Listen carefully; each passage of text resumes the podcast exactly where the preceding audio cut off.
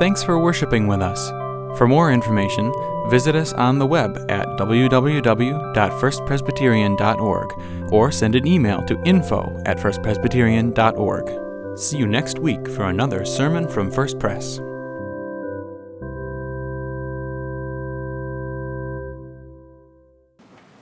Friends, God's mercies are new every single morning, so we have nothing to fear in acknowledging our shortcomings. Please join me in the unison prayer of confession printed in your bulletins. God, who is with us everywhere and always, forgive us when we fail to respond to your call with faith. Heal us when we are shackled by our narrow understandings of discipleship and our clouded sense of purpose. Reassure us when we are frightened of the future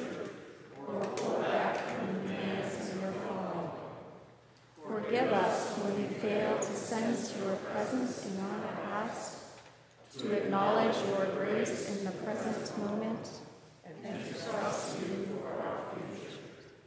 Through your Spirit, we offer ourselves to you. Touch us now with your Spirit, Lord. Touch us now with your Spirit.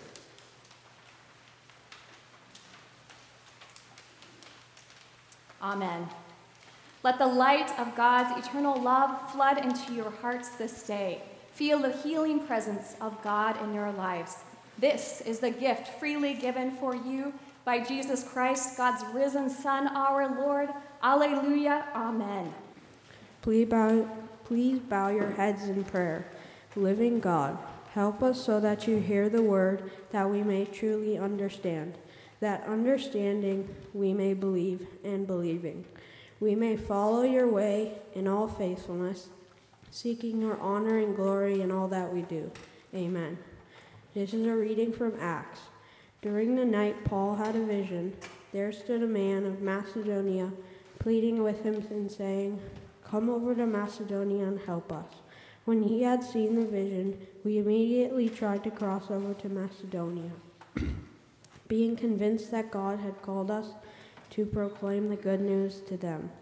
We set sail from Troas and took straight course to Samothrace, the following day to Neapolis, and from there to Philippi, which is the leading city of the district of Macedonia and a Roman colony. We remained in the city for some days. On Sabbath day, we went outside to the gate by the river, where we supposed there was a place of prayer and sat down and spoke to the women who had gathered there. A certain woman named Lydia, a, a worshiper of God, was listening to us. She was from the city of Thyatira and a dealer in purple cloth. The Lord opened her heart to listen eagerly to what was said by Paul.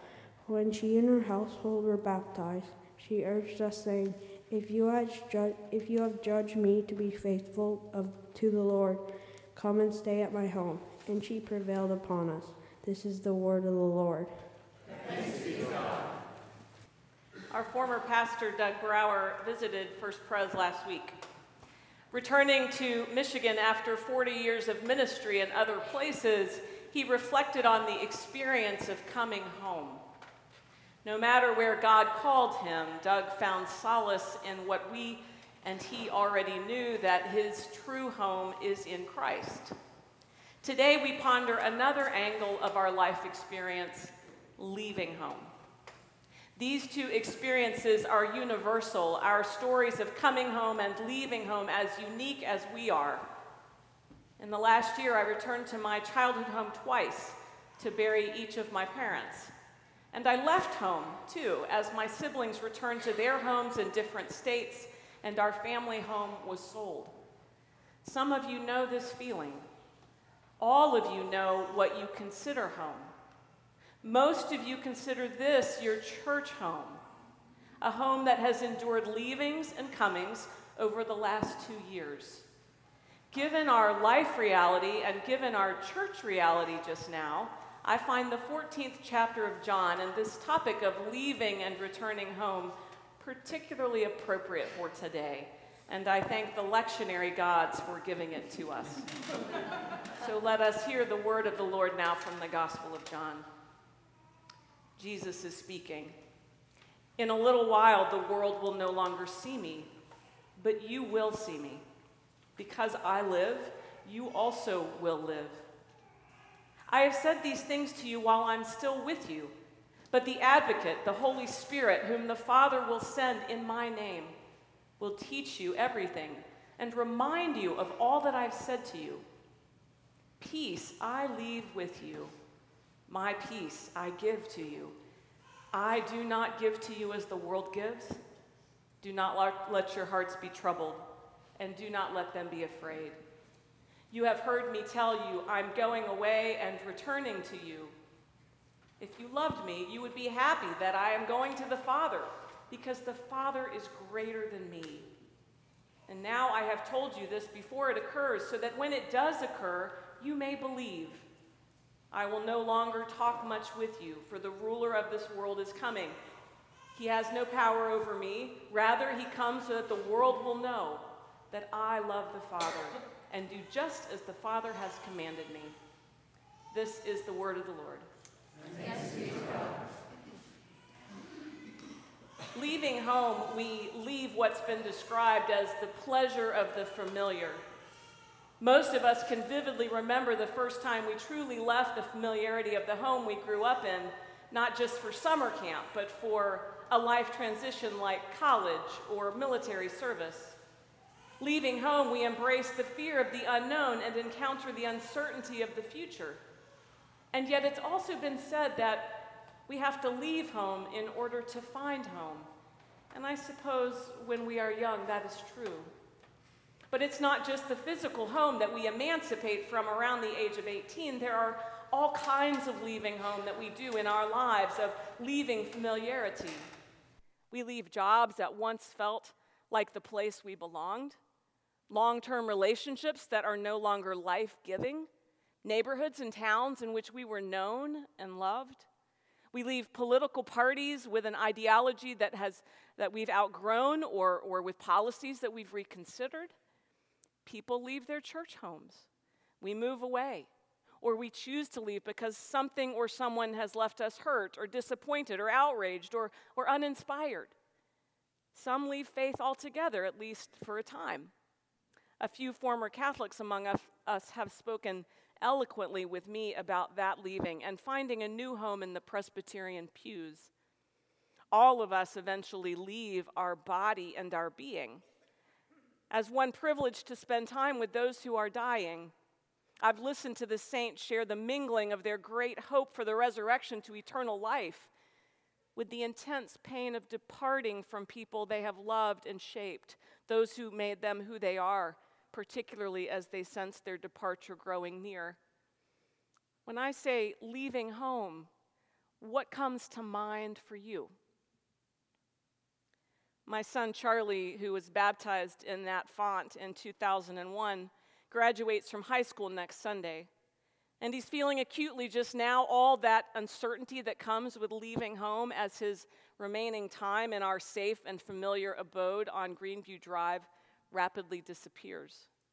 He spent 18 years in a place filled on Friday nights with friends he's played soccer with since preschool, a pantry full of snacks and all manner of creature comforts perfectly provided. He is leaving home for an austere dorm room at college, a place that is full of strangers just now. Days of doing his own laundry, the tyranny of term papers, and the reality of ramen noodles he and all of our seniors who will be recognized next Sunday are each experiencing what we have felt at one time or another the anxiety, perhaps the agony of leaving home. There is anticipation, of course, and excitement, but it is wedded to that knowledge that nothing will ever be the same again. Change is coming. You and I offer these seniors solidarity and support and the benefit of perspective. If we didn't leave home, we wouldn't be here right now, hopefully at home in who we are, surely still struggling with a few of the choices we made that got us here today, while feeling gratitude for the ones that have left us with peace. We had to leave home to find home. Maybe some of us are still doing that. So I thought about what I could say to Charlie and these seniors and anyone who is soon to be leaving home. I could promise Charlie that there will be some newness that he prefers to the familiar he leaves behind. I could quote Garrison Keillor, who said that leaving home is a kind of forgiveness. And when you get among strangers, you're amazed at how decent they seem. Nobody smirks at you or gossips about you. Nobody resents your successes or relishes your defeats. You get to start over, he said, a, a sort of redemption. Keillor knows whereof he speaks, having left home when he left a Prairie Home Companion in the spring of 87 with a farewell broadcast. He moved to Copenhagen and then New York and tried to write his memoir, tried again, and had a tumultuous year. Finally, he returned home to his show, his fans, his community, grateful for a second chance. Ironically, he could use a third one just about now. I'd tell Charlie then that leaving home doesn't mean we never return home. It means when we come home, we're changed. So too is home changed. Doug Brower articulated that so well for us last week. Charlie knows that home will change in part because of his absence, in part because our presence misses him, and in part because we never stop changing, do we? Even if he isn't there to see it. In one of Keillor's Lake Wobegon monologues, a story called Dale, a young man just like our seniors is going off to college and grappling with all the feelings of leaving home. Keeler ends it this way And away Dale went. It's a wonderful thing to push on alone toward the horizon and have it be your own horizon and not someone else's.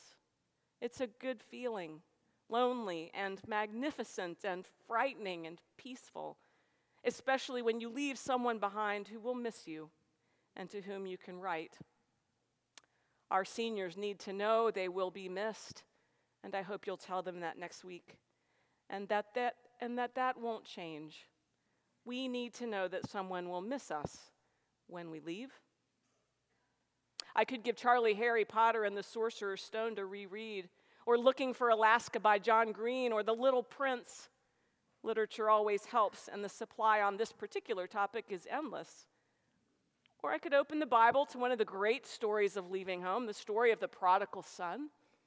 We so often focus on the returning, the, the father, the older brother, but the journey of the younger son is full of intrigue and insight. Every story has something to teach. Every person here has something to tell about leaving home, and there is probably someone in all of our lives that we would still find it meaningful to talk with about that. I could tell Charlie about the great apostle Paul, who also left home on a journey. Paul was dutifully doing the Lord's work as a missionary, moving throughout Asia when he had a vision. A man from Macedonia pleads with him to come. Leaving the pleasure of the familiarity, they take an extended journey to Europe the man from the vision is not there, but rather Paul is led by the Spirit to Lydia, an independent woman in a man's world, a, a woman of both worship and work, selling her purple cloth while looking to know God. They meet, and it all begins her baptism, her home offered as a base in Philippi for them, and the birth of a church community, faith coming into being right before our eyes remaining open to the work of the Spirit within and through them, they find something unexpected her hospitality, an act of grace and of faith. At the intersection of human faithfulness and obedience with divine initiative and guidance, longing and grace meet, and the gospel comes alive and grows. Like Lydia, we are astonished at what the Holy Spirit can do when we're present and willing. So I would tell Charlie that when you leave home, you want to partner with that same spirit, but also take with you the ability to be discerning, the courage to be decisive, and eyes always peeled for grace. But of all the stories that teach us about leaving home, none holds a candle to the story of Jesus, who also left home and left us a path for our own departure narrative. Today's passage is a part of what we call Jesus' farewell discourse, and it's from chapters 14 to 17 in John's Gospel, words only found in John's Gospel. Over the course of this weekend, I encourage you to read these three chapters as a whole and the four distinct movements of Jesus' teaching. The setting is key. At the conclusion of the Last Supper, Judas had left, and Jesus knows that the soldiers will soon arrive with torches and weapons. He has to prepare them for what's going to happen next. True to form, they're clueless. When someone is leaving us, though, we're often unprepared or unwell or undone. Jesus tells them that someone else is coming the Parakletos, the, the advocate, the comforter, the, the Holy Spirit, one who will bring to remembrance, he said, all that I've said to you. This Greek word can be translated as the spirit of remembering or the spirit of reminding. Jesus says they will not forget, they will not be alone. The Spirit will be there whispering in their ears, reminding. Jesus tells the apostles, I'm telling you these things while I'm still living with you. The Holy Spirit will make it plain. He will remind you of all the things I've told you. I don't leave you the way you're used to being left, feeling abandoned, feeling bereft. So don't be upset. Don't be distraught. I'm leaving you well and whole. That's my parting gift to you peace. Not the short lived kind, not the bartered for kind, not the shallow kind, but deep and abiding peace. I think he's telling them and us that we may not even recognize it, we may not even believe it, and whether or not we do does not change its presence. It is there.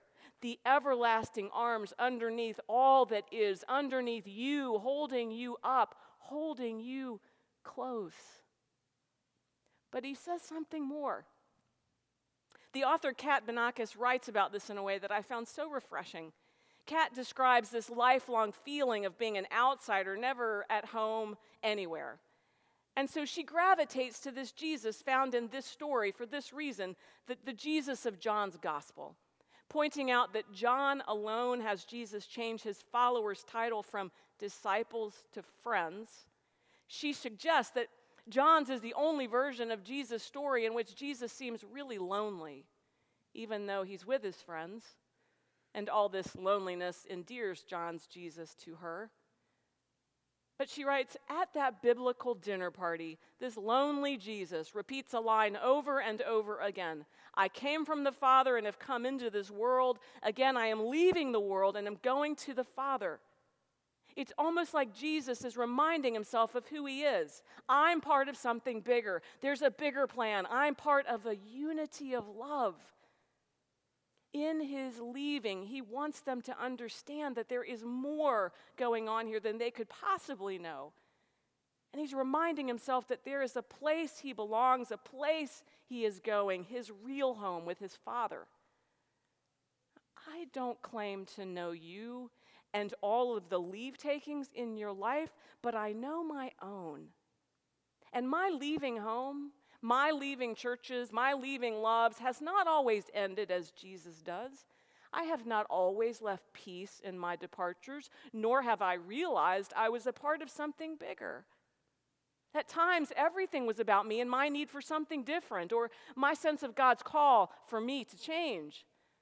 And at times, I could only see what was right in front of me, no larger perspective.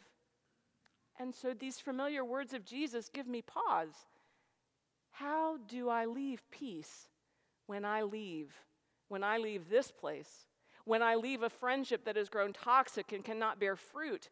Do I leave peace in my departure? Have I stopped in all of my leave taking to consider the larger picture of what is going on, to make sure it's not all about me, to look at my family, my friends, and those I have loved and ensured that I have offered what I can, that they can make their way without me in peace? We all know stories of people who wreaked havoc in their leaving, leaving a company, leaving a marriage, perhaps even a church Jesus does not call us to leave people and situations. Sometimes he calls us to leave them, but he does call us to leave behind old ways and seek new life and to follow him to new places. But he calls us to leave as he left. Have I paused to leave peace, to leave holiness, so that others can grow. We, not, we, we, we may not remain in, in situations that have once defined us, friends, but we can try, where possible, to leave in the hands of the Holy Spirit, to leave in a way that Jesus teaches us, Jesus' way.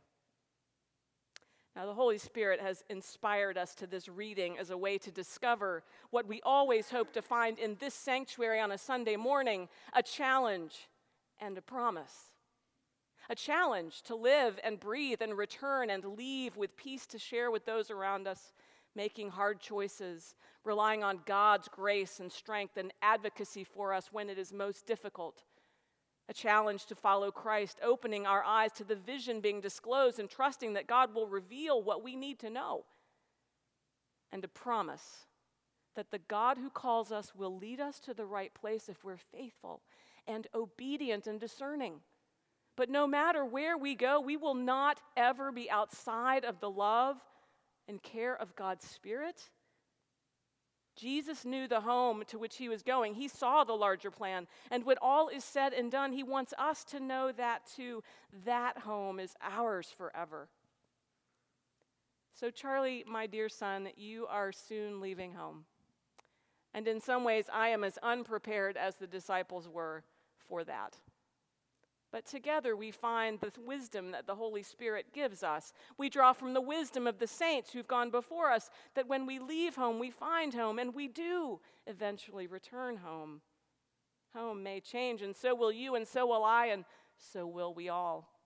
But one thing remains God is with you the Spirit will guide you, love will find you, life will batter you, the unknown will scare you, but grace, that sweet, eternal, stick to you always grace, will see you through it all and will grant you a life abundant and full of joy now and through your life eternal. In the name of the Father, and of the Son, and of the Holy Spirit. And let us pray together as God's people. We give you thanks and praise, O God for you have chosen the poverty of the world to make your people rich in faith. Help us now to put our faith in practice through the gifts of our lives food to the hungry, clothes to the naked, shelter to the poor, comfort to the broken. All for the sake of the risen Christ who goes before us, leaving home that we might have a life full of abundance, mercy, and grace. This we pray in his name. Amen and amen. Please be seated.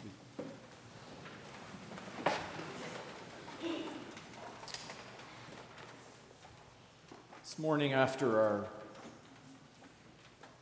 prayer, Kristen Clark will sing for us the Lord's Prayer. So I invite you into that moment to carry those words in your heart as she sings that beautiful melody, once for all and all for us. Let us pray together where swords are turned to plowshares and spears are beaten into pruning hooks.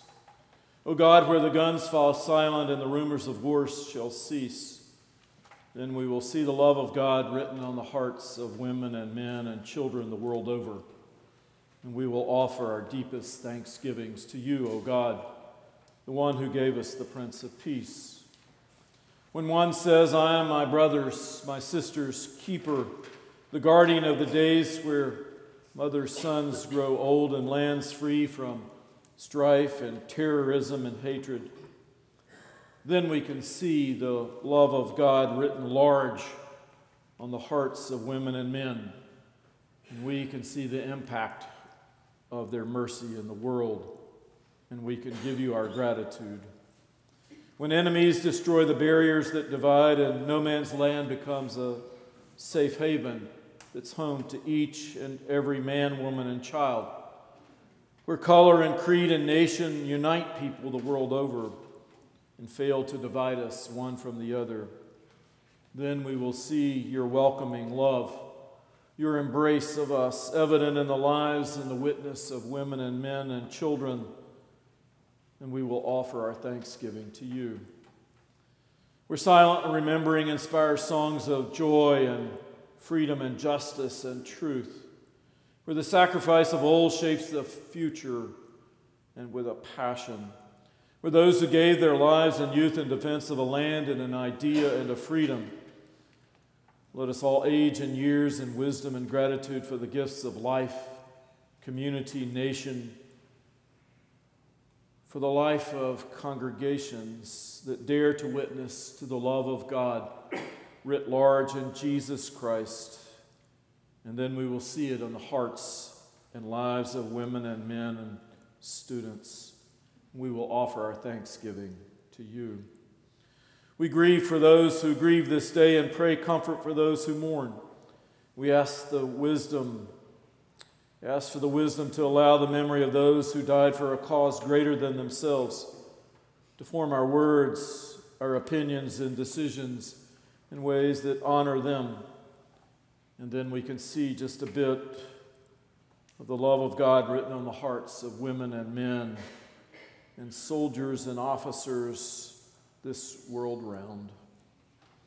Help us to take seriously the cost of war and the preparations for war and enter into battle and combat only when every option has been exhausted.